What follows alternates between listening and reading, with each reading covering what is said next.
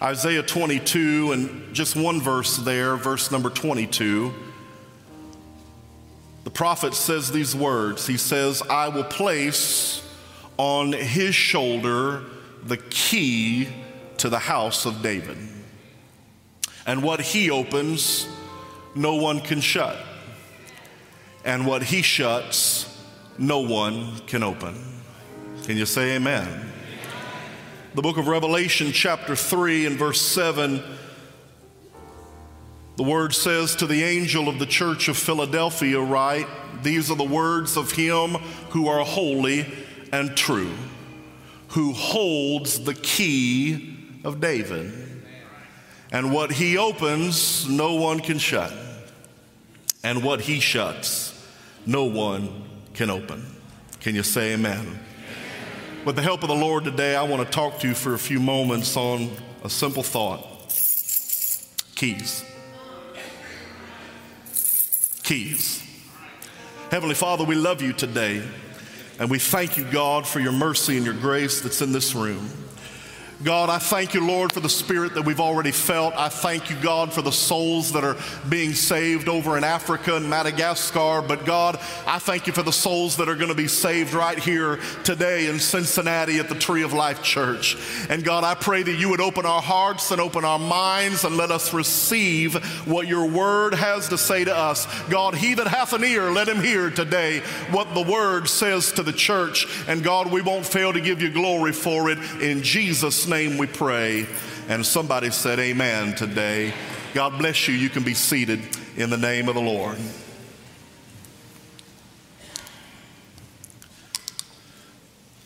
When I was a when I was a young kid, my dad pastored church in southwestern Indiana, and uh, we had a man in that church whose name was Bill. And Bill loved the Lord. Bill was faithful to the Lord. Bill, for a living, managed a gas station and a convenience store. And Bill carried a ring of keys on his belt that was roughly the size of a basketball. At least that's how it appeared to me.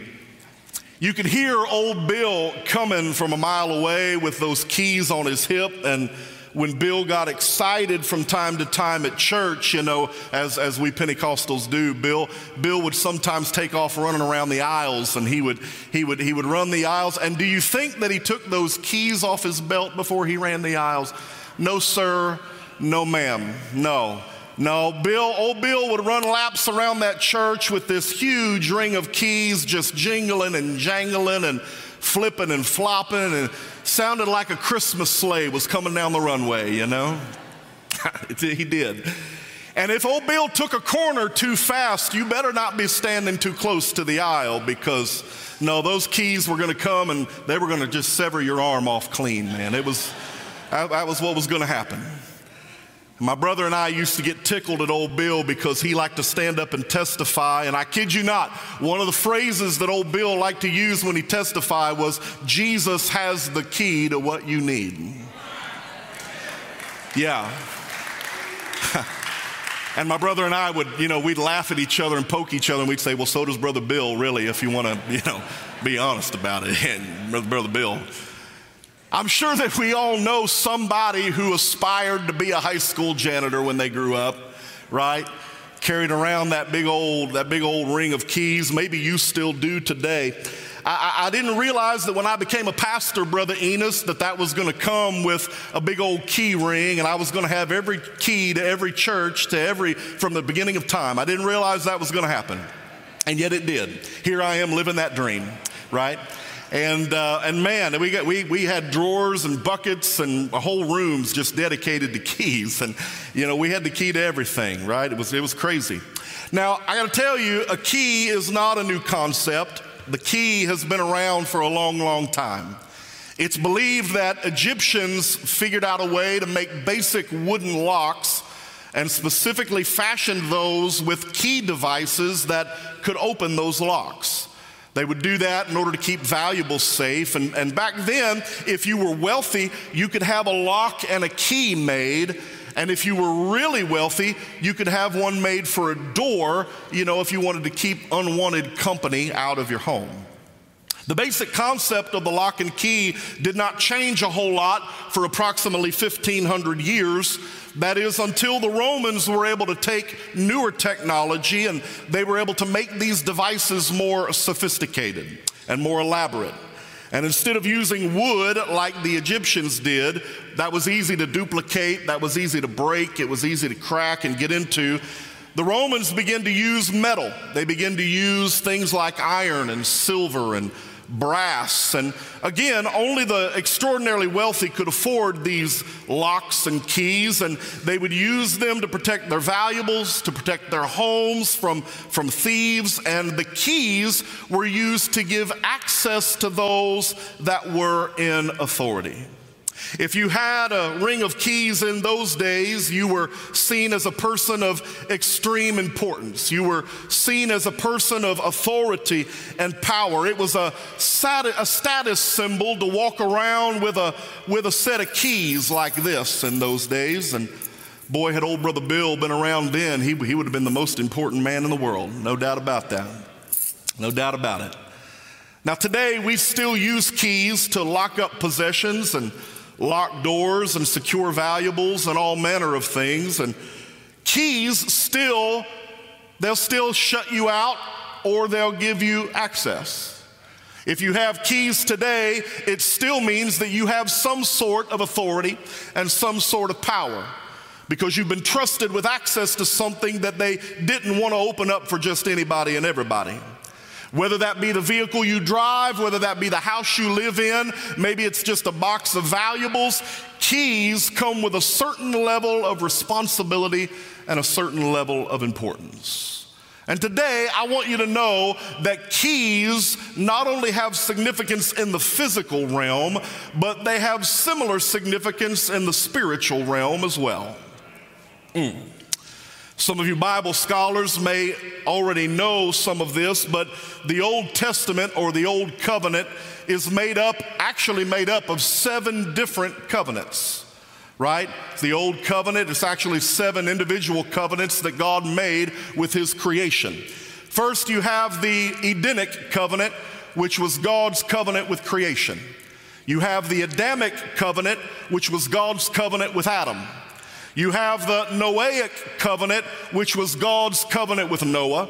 You have the Abrahamic covenant, which was God's covenant with Abraham.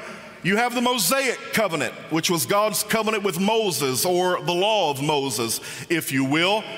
You, you have the Israeli covenant, which was God's covenant with the people of Israel. And then finally, number seven, you have the Davidic covenant, which was God's covenant with David and the house of David. Now, each of these seven covenants are exhaustive studies in and of themselves. We could spend whole Bible studies and whole sermons talking about each individual covenant, uh, uh, these Old Testament covenants, but I reference them today because two of these covenants were significant when it came to the concepts of dominion, authority, and unlocking spiritual doors. The first was God's covenant with Adam. When God made Adam in his image, he made a covenant with Adam and he gave Adam the keys, if you will, or dominion and authority to and over the earth and everything that was in it. Every beast of the field, every fowl of the air, every fish of the sea, every herb bearing seed, every tree and the fruit that was within it, everything was under man's dominion and under man's authority. But we know that Adam was unable to keep that covenant. He yielded to sin and thereby gave up that authority and that dominion that he had been given by God. Sin had robbed Adam when he disobeyed God, and Adam forfeited his keys of authority. He lost his keys. Now, I'm to tell you today it's okay to lose your car keys. And it's okay to lose your house keys. But by no means do you want to find yourself in a position where you have lost that which is spiritual in your life. The second covenant that was important to this concept was God's covenant with David. Both 2 Samuel chapter 7 and Psalm 89, if you go back and read both of those chapters, they outline in detail this Davidic covenant.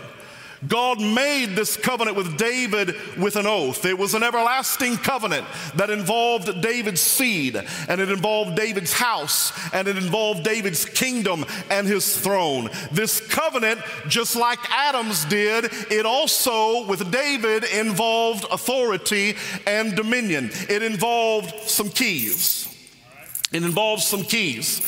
And this is the context that is being referenced by the prophet Isaiah when he wrote in our text. Isaiah is actually referring to this Davidic covenant in Isaiah 22 and verse 22 when he said, I will place on his shoulder the key to the house of David, that what he opens, no one can shut, and what he shuts, no one can open.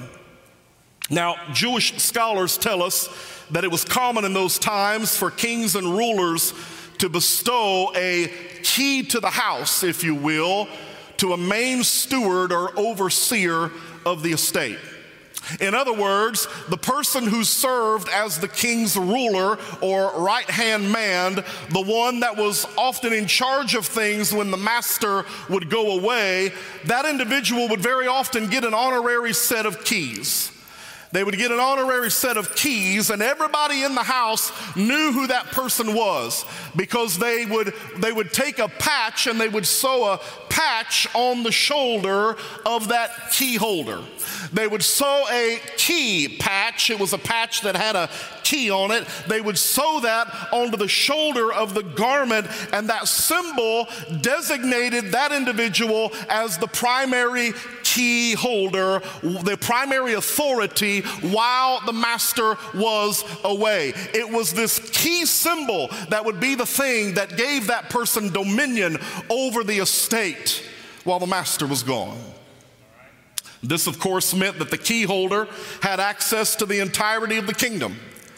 This key holder could go places that no one else could go. He could do things that nobody else could do. It meant that when the key holder opened the door to the house, it meant that nobody was permitted to close that door except for the key holder himself. And when that same key holder would close the door in the house, it meant that nobody else was permitted to open that door without the authority of the key holder, the one who had the keys. And this is what God is saying to his people through the prophet Isaiah when he says, I will place on his shoulder the key to the house of David, and what he opens, no man can shut, and what he shuts, no one can open. And yet, these physical keys were really just a type and shadow of what would be in the spirit because the key of David didn't just represent a physical authority, but rather it was a type and shadow of a spiritual authority. And when God spoke through Isaiah, he wasn't talking to the prophet about physical keys. No, just like God gave Adam the key to physical dominion and authority in the Garden of Eden, God had given David the key to spiritual dominion and authority in the unseen realm. David did not forfeit his spiritual keys like Adam did. No, unlike Adam, David didn't lose the keys. Rather, David did what Adam was supposed to do, and he preserved them and passed them down from generation to generation. And as the keys of dominion are passed down from David to his seed, and as covenant relationship, uh, that patch of authority is passed down from David to his seed, I want you to notice with me where those keys end up. Matthew chapter 1 and verse 1 says this is the genealogy of Jesus, the Messiah, the son of David. It starts with an Abrahamic covenant and it lists Abraham, Isaac, and Jacob. And then it proceeds down through 14 generations from Abraham until it gets to David, the son of Jesse. And then it proceeds down another 14 generations to Israel's exile to Babylon. And then 14 more generations to a man named Joseph, who was the husband of a woman named Mary, who was the mother of Jesus, who is called the Messiah. And Jesus the Messiah was of the house of David, and that made him a rightful heir of the Davidic, of the Davidic covenant and a rightful recipient of the key of David. It was his birthright. It was his lineage. It wasn't some outsider who was, uh, you know, usurping his own law. It wasn't some robber or thief who was stealing something that rightly belonged to somebody else. No, it was Jesus who was given all power in heaven and earth. It was Jesus who was given authority over all things in heaven, the things in the earth, and the things under the earth. It was Jesus that was the rightful holder of the key of David.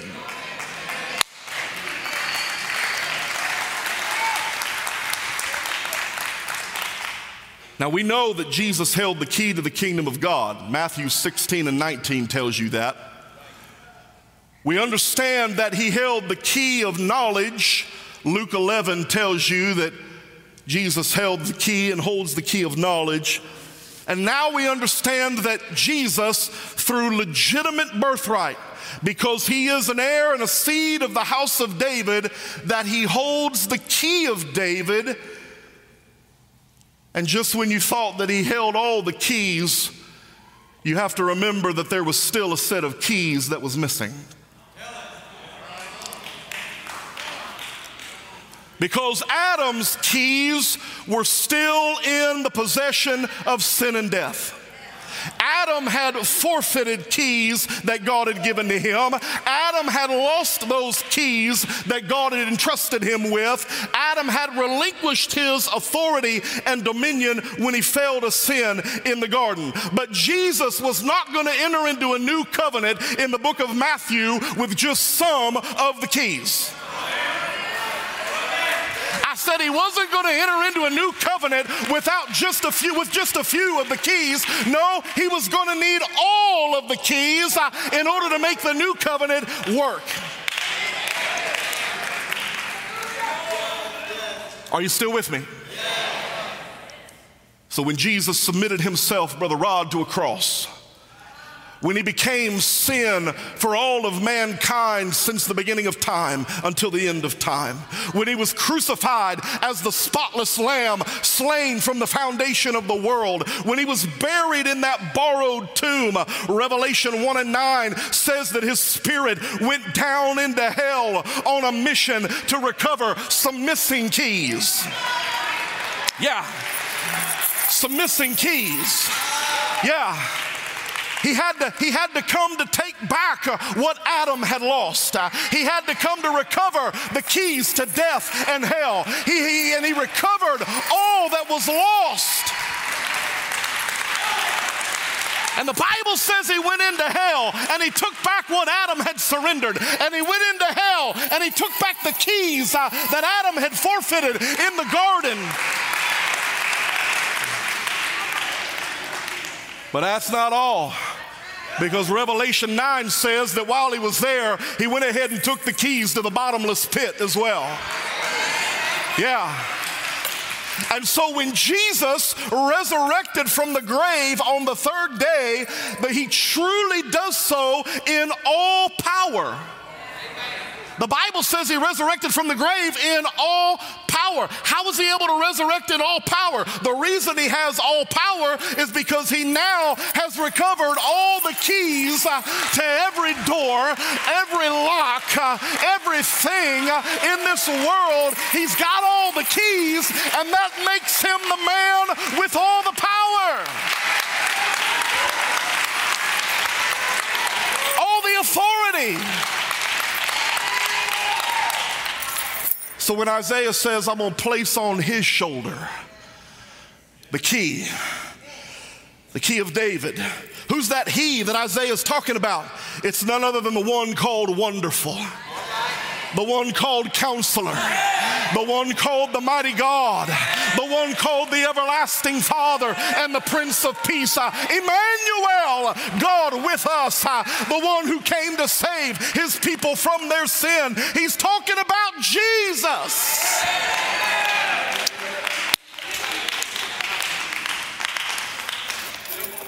Now, those keys represented the unlocking of doors. They represented the unlocking of dominion and authority, that the person who possessed the keys had the authority over the house. They could open doors that could not be closed, and they could close doors that could not be opened. And guess who had all the keys? Yeah. Mm. But here's the thing Jesus was about to ascend into heaven. He was about to go away to prepare a place. And just like David's keys had been passed down to David's physical seed, Jesus needed to be able to pass down these keys to his seed. Except Jesus didn't have any physical seed. No, but he was going to have a spiritual seed. Mm. And Jesus wanted to give access via those keys, not just to a few, but he wanted to give access to those keys to whosoever will. Whosoever will, let him come. Not just to the Jews, but also to the Gentiles. And so when you get over to Matthew chapter 16, Jesus looks at his disciples and he says, But what about you, disciples? Who do you say that I am? Well, and Simon Peter answered and said, You're the Christ. You're the Son of the living God. And Jesus answered and said, Blessed are you, Simon Barjona, for this was not revealed to you by man, but by my, by my Father which is in heaven. And I tell you that you are Peter, and upon this rock I will build my church, and the gates of hell will not prevail against it. But look at what he says in verse 19. He says, And I will give to you the keys. Mm. I will give to you the keys of the kingdom of heaven, and whatever you shall bind on earth shall be bound in heaven, and whatever it is you loose on earth shall be loosed in heaven.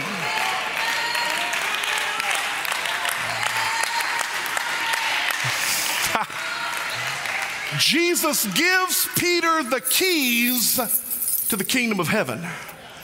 But I would submit to you today that the keys that Jesus was handing to Peter was none other than the key of David.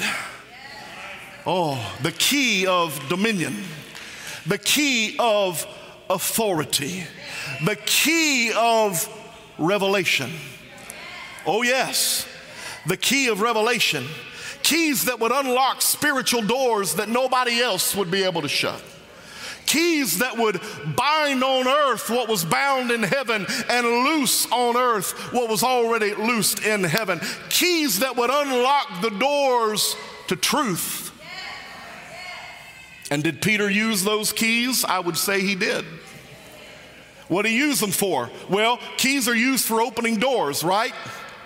So Peter used them to open the door of faith to both the Jew and the Gentile.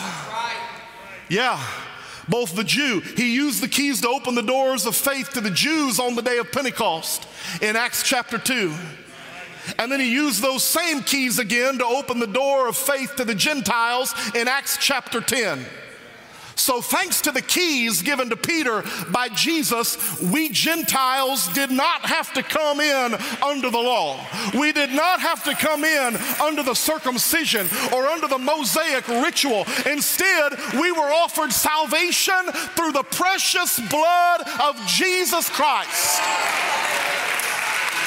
Mm. This means that you and I now wouldn't have to be born of a physical bloodline to obtain this power and authority. Rather, we could be born again of water and of spirit. we could be born again into a spiritual bloodline where we could receive the same power and the same authority. We now were set up to be heirs of our righteousness. We now were set up to be sons and daughters of the King of Kings and the Lord of Lords. And how, Brother Sizemore, were those keys going to get passed down to us? I mean, how was that spiritual power and that spiritual authority going to get bestowed to you and I? How was Jesus going to pass down these keys of power and authority to his seed? Jesus told us in Acts 1 and verse 8, he said, But you shall receive power you shall receive uh, authority. After that, the Holy Ghost uh, is come upon you, and you shall be my witnesses in Jerusalem and in all Judea and in Samaria and to the uttermost parts of the earth. Where does that power and authority come from? It comes from the seal of promise. Remember, when the master went away, they provided a seal to those that had spiritual authority. Remember that. Remember that. They provided a seal to those that were in authority while the master was away. But this seal would not be an outward seal, no, on your shoulder. No, this would be an inward seal that would get placed upon the hearts of every man. Paul would explain it like this Paul would say in Ephesians chapter 4 and verse 30, Grieve not the Holy Spirit of God, whereby you are sealed unto the day of redemption. Did you catch that? I said, when Jesus went away, he did not put a patch on our garment, he did not put a patch on our shoulder in order for us to identify with power and authority, but he gave us a comforter. He sent a spirit, he sent his own spirit uh, to come and be placed upon the hearts uh, of every man, whereby we might cry, Abba, Father.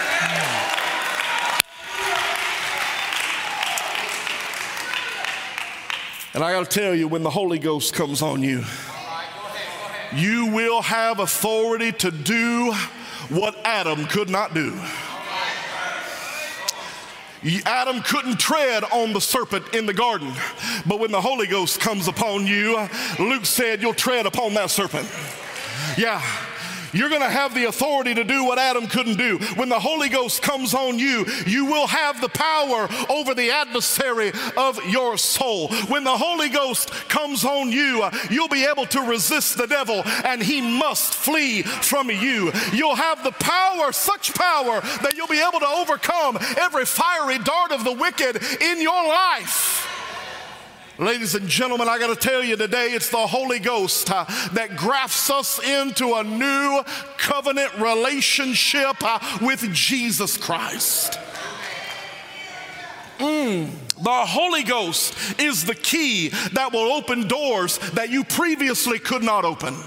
It's the Holy Ghost that will give you authority that you did not have. It's the Holy Ghost uh, that will be the keys uh, that you've been missing this whole time. It's the power of God, the Spirit of God that will cause you to bind and loose on earth uh, what is bound and loosed in heaven. When you're sealed with that precious seal of promise, Satan won't be able to defeat you. Death will no longer be able to sting you. The grave will no longer be able to hold you. You'll be connected to the vine. You'll be an heir to the promise. Your house and your seed will be blessed. Mm. And David said, No plague will be able to come nigh my dwelling. Why? Why is that? Why can no plague come nigh your dwelling? David said, Because I've got some keys.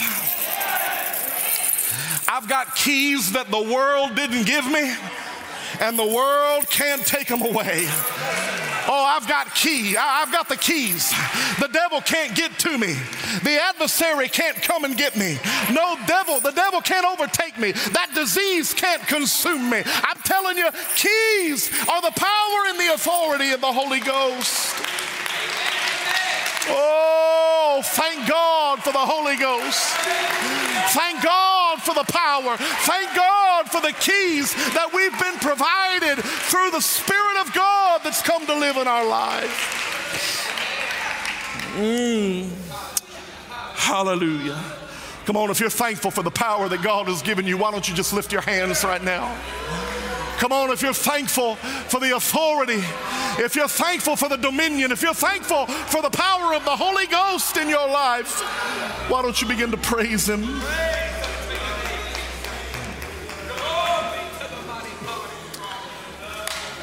Hallelujah. Why don't you stand with me all across this place today? These keys that we've been given, they don't just unlock the doors here on the earth, but they also unlock some doors in the heavenlies.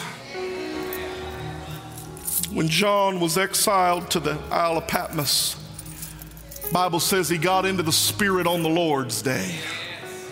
Mm. And Revelation says that God began to give John a revelation. It says to the angel at the church of Philadelphia, he said, Write, these are the words of him that are holy and true, who holds the key of David. If you didn't know that the red letters there meant that Jesus was talking, he goes ahead and just confirms it right here the one who holds the key of David. Jesus still holds the key. He was holding the key in the beginning with Adam. And wouldn't you know that he's still holding the key again in the end? You know what that tells me? That tells me that he really is the Alpha and the Omega.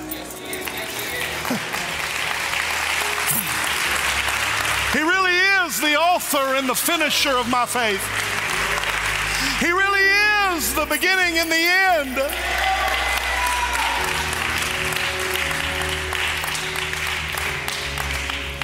Because he's still holding the keys. And Brother Dixon, I don't have to worry about what's going on in Israel right now.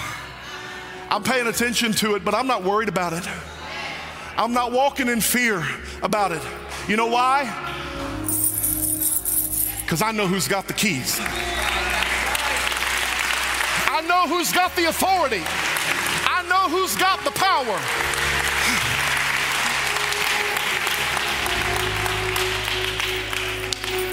And what the key holder opens, no one can shut. And what the key holder shuts, no one can open. I, I, I, don't know, maybe some of you are here today and you're trying to make sense out of things. Maybe you're here today and you're trying to connect all the dots and you're trying to break down doors in your life that God says that all you have to do is unlock it. And the problem isn't that you isn't what you know. The problem is that you haven't let God give you the promised keys yet. So you're looking to be led and guided into all truth, and the key to that happening just happens to lie with the power of the Holy Ghost because it's the Holy Ghost that leads me and guides me into all truth. Listen, I've gone the long way around today to tell you that while you've been waiting for Him to open that door, He's been wanting to give you the key that'll give you the power to open it for yourself.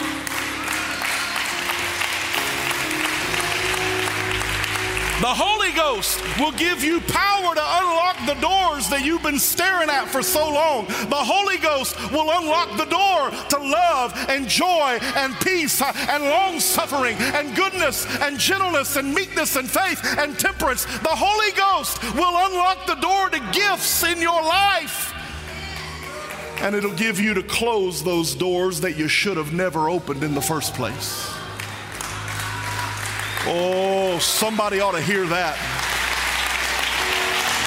I said it'll give you the power to close that door that you never should have opened in the first place.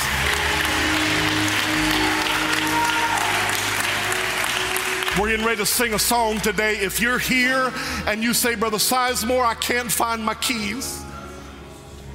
I don't know what's happened. Maybe, maybe I've given sin too much reign in my life. Maybe I've, maybe I've given myself a, a, an opportunity for, for my keys to be stolen or forfeited. If that's you today, I want you to know that the master key holder has another set that he's ready to give to you today. And if you'll let Him, He'll give you the keys of the Holy Ghost in your life. Maybe you're here and you've never received the Holy Ghost. As we sing this song, why don't you come and why don't you let God give you the key of authority to open and close doors in your life? God wants to give it to you today. Come on, God wants to put His seal on your heart, and it's for you, and you can have it today. Come on, who will come? Come on, who will come and get a set of keys today? Come on, don't walk out without a set of keys.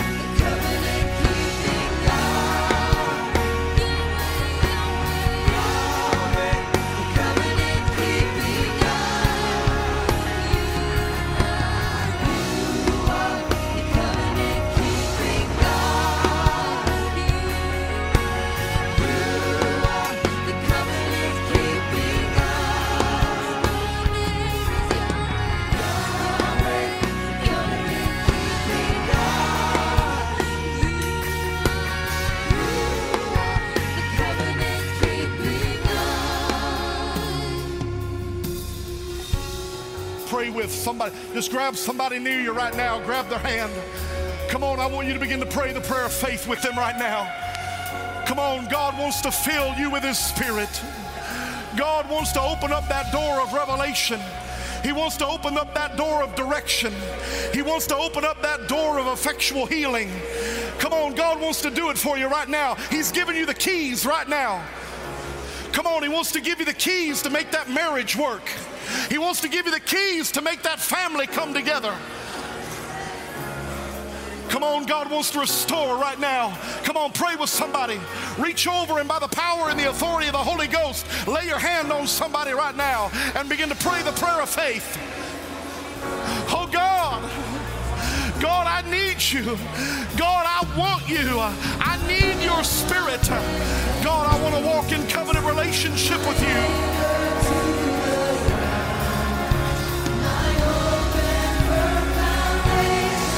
Yes.